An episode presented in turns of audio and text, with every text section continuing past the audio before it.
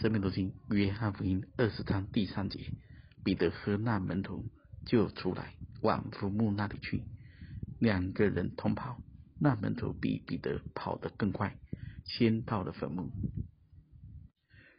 大家先思想，那门徒第二节中就出现了一次，第三节中又说了一次那门徒，第四节又说了一次那门徒。虽然我们知道那门徒就是使徒约翰，但我们还是要更深的来思想，那门徒刻意的隐藏了名字，不显扬自己。这是要让人知道，不是把眼光放在人的身上。任何一个爱主的人都可以成为那门徒，也都应该成为那门徒。大家要记得，追求的路永远都只有耶稣基督，并他钉死之架。如果有受委屈的，不被人记得，主在永世里。会给你永远的奖赏，真的不需要为世上这一点点的事情纠葛不清、过不去，单单纯纯、卑卑微微的跟随主、侍奉主，这就是最美的带领。第四节中特别说到的，他们两个人是同跑，而那门徒跑得比彼得还快。彼得是有岳母的。他有结婚，他年纪可能比较大，所以他他跑得慢也很正常。但大家想看看，跑得快、跑得慢有什么不一样呢？他们的终点都是一座坟墓。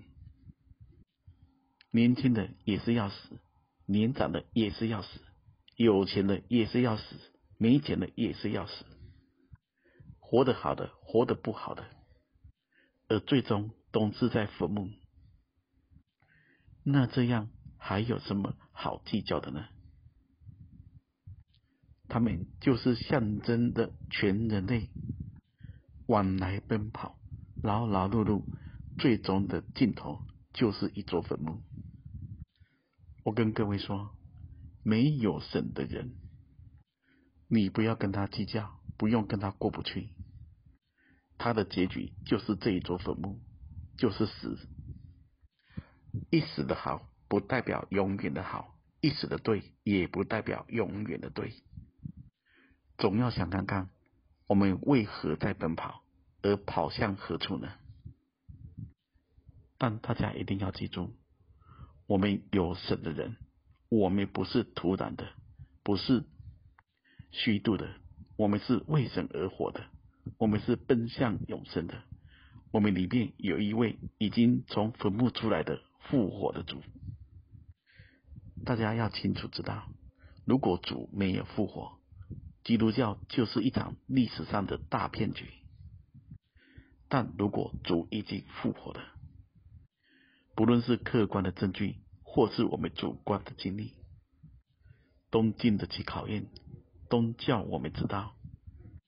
我们的奔跑不是徒劳的，是向着标杆直跑，是向着神，是奔向国度。基督永远是我们心中最大的意象。愿神赐福大家。